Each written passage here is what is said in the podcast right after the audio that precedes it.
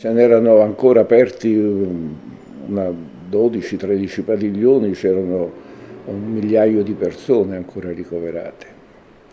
E, ed era quello che eh, allora si chiamava il residuo manicomiale, un termine orrendo, era quello che era rimasto dentro eh, un po' dopo eh, la morte di alcuni pazienti, un po' dopo le dimissioni dei pazienti che venivano ritenuti più facilmente inseribili all'esterno. Quindi quello che era rimasto dentro era, come dire, la parte più complicata e difficile, ecco, eh, sulla quale si pensava che era quasi impossibile eh, un progetto di, di, di missione. La prima cosa che facemmo nel novantatré, eh, con l'aiuto dell'amministrazione comunale, del sindaco era Francesco Rutelli, e l'assessore alla cultura Borgna, eh, chiedemmo e riuscimmo ad avere eh, per l'estate romana eh, una mh, possibilità di utilizzare il Santa Maria della Pietà come luogo dell'estate romana.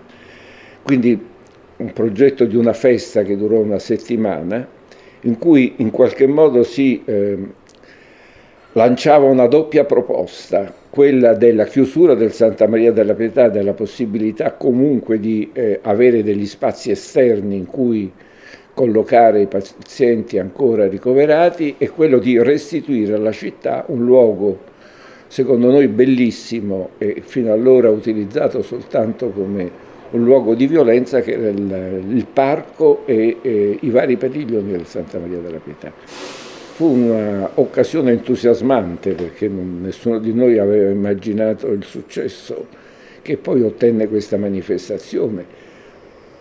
Serena Dandini, Fabio Fazio, eh, Giorgia, che allora ancora cantava nel complesso del padre, si chiamava Io vorrei la pelle nera, e tantissime altre persone. Questo pose al centro dell'attenzione il problema appena...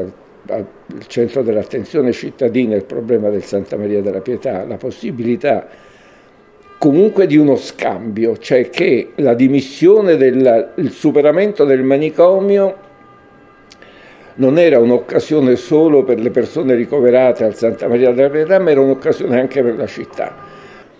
Perché chiudere un manicomio non significa soltanto pigliare delle persone e portarle fuori.